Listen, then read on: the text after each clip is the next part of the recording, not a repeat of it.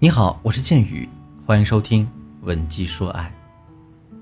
如果你在情感中遇到了问题的话，可以添加我助理的微信“文姬”的全拼零六六，文姬的全拼零六六。我们专业的导师团队会为你制定最科学的解决方案，帮你解决所有的情感问题。这一见啊，不一定能钟情，但是我告诉你，你第一次约会一定能决定你与这个男人有没有后续。那我的学员倩倩就在网上认识一个男孩子，两人在微信上聊得特合拍儿。用倩倩的话说呢，哎呀，老师，我觉得他就是我传说中的灵魂伴侣，我们的思维呀、价值观啊都很相似，也有很多共同的兴趣爱好。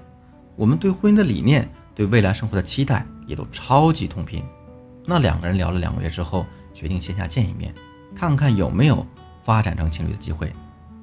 去年元旦呢，男孩来到了倩倩的城市，决定一起跨年。但是这年呢，跨的一点也不称心如意。两个人的约会，不能说有什么差错，但是没有什么惊喜。两个人一起吃了一顿饭，看了一场电影，散了一会儿步就分开了。分开之后，倩倩以为呢，他们两个人即使成不了情侣，也可以像一样当知己吧。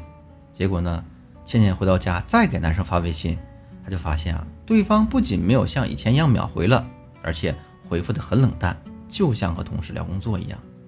那倩倩心里就有些小毛躁啊，她不知道自己，那倩倩的心里就有些毛躁了，因为她不知道自己哪里做的不好呀。又过了几天，再给那个男生发消息的时候，发现啊，他已经把自己删除了。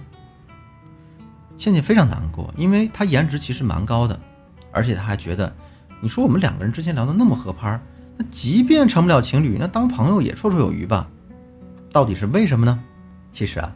当我听完倩倩的叙述之后呢，我就知道了这个问题症结所在。你说人家男孩子是过来相女朋友的，但是呢，却没有对她产生心动的感觉，那权衡利弊之后，就选择了及时止损，很正常。在我的学员当中，很多姑娘都遇到过这种啊见光死的问题，她们不知道如何在约会当中制造一种暧昧感觉啊，给喜欢的男生留下好感，获得二次的邀约。又是一年元旦到了。我相信姑娘们都想在这个跨年小长假里把握住一段美好的爱情，给新年一个好的开端。但如果大家比较缺少成功经验的话，一定会发愁：哎呀，我们该如何约会呢？那我们如何克服紧张呢？怎么样能让两个人约会之后感情升温呢？那借着这个聚会，我给大家分享一个特别适用于约会的心理学定律，叫风中定律，争取让大家都跨一个充满着粉红色泡沫的年。什么叫风中定律呢？风中定律指的是我们在约会过程当中所能记住的，往往只有 最高峰时的一个体验，还有呢结束时，也就是终止时的体验。而在整个过程当中，这个好与不好体验的比重，好与不好体验时间的长短，在我们的记忆啊，基本上没有什么印象。换句话说，这两个点主宰了我们对一段体验好或坏的整体感受。我不知道大家有没有逛过宜家。如果你在逛宜家的时候，你可能就会发现，你哪怕只买一样东西，也得走完全场，对吧？而且呢，这个店里地形特别复杂，店员也很少，你还得自己从货架上搬东西，排上队结账。但是大家为什么都很喜欢逛宜家，而且体验感还不错呢？有两个原因：一是你在逛的过程当中呢，时不时能发现一些啊便宜又好用的玩意儿；另一个就是啊，那出口处啊一块钱一支的甜筒冰淇淋。可能会让你在最后时刻心情突然变得非常好，这就是所谓的风中定律。那么在约会的过程当中，咱们应该怎样去利用这个风中定律来引导男人对你再次邀约呢？根据这个定律，我总结了两个在约会当中让男人产生高光体验感的方法，分别是呢设置彩蛋时刻，还有一个设置峰值小高潮时刻。接下来我就具体聊一聊。第一个呢是利用吊桥效应来设置一个彩蛋时刻。这个吊桥效应大家应该都听过吧？就是当一个人过吊桥时候，由于紧张啊，他会不由自主的心跳加快。如果这个时候他碰巧遇上另一个人，那他很可能，那么他很可能就会错把这种心跳加速认为是自己对这个人心动了产生的一个生理反应，从而滋生出爱情的情愫。如果大家在约会结束的时刻，也就是风中定律中的钟这个时刻。让对方对你产生这种心跳加速的感觉，那么对方就会很容易对你滋生出爱情的情愫。那在这种情况下，你还怕对方不会第二次邀约你吗？那么我们如何才能让对方在约会结束的时候对你心跳加速呢？大家可以提前设置几个小彩蛋。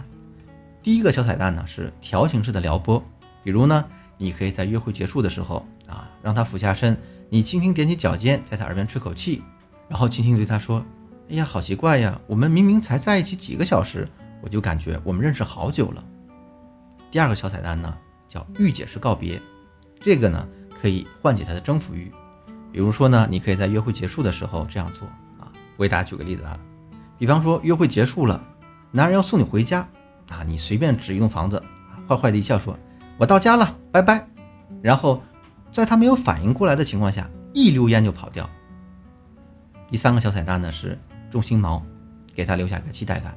比如啊，你们在约会结束的时候，你可以对他这样说：“哎呀，我今天很愉快，作为回报，下次呢，我带你去一个特别好玩的地方。”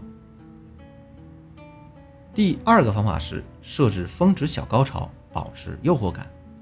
那在风中定律当中，前面我们讲了这个中，除此之外还有一个风，所以在约会过程当中，我们也要给对方设置一个峰值的小高潮，出其不意的撩动他的心思，让他对你分泌大量的荷尔蒙。这里呢，我给大家举几个例子。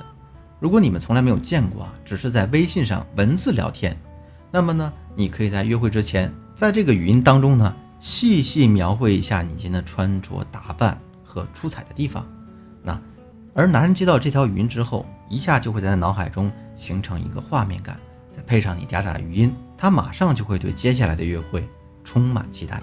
而当你们相处了几个小时，你觉得呢？刚认识的这个紧张感有些消散了，有些不咸不淡的时候，你可以再来一个小高潮，刺激一下他的脑神经。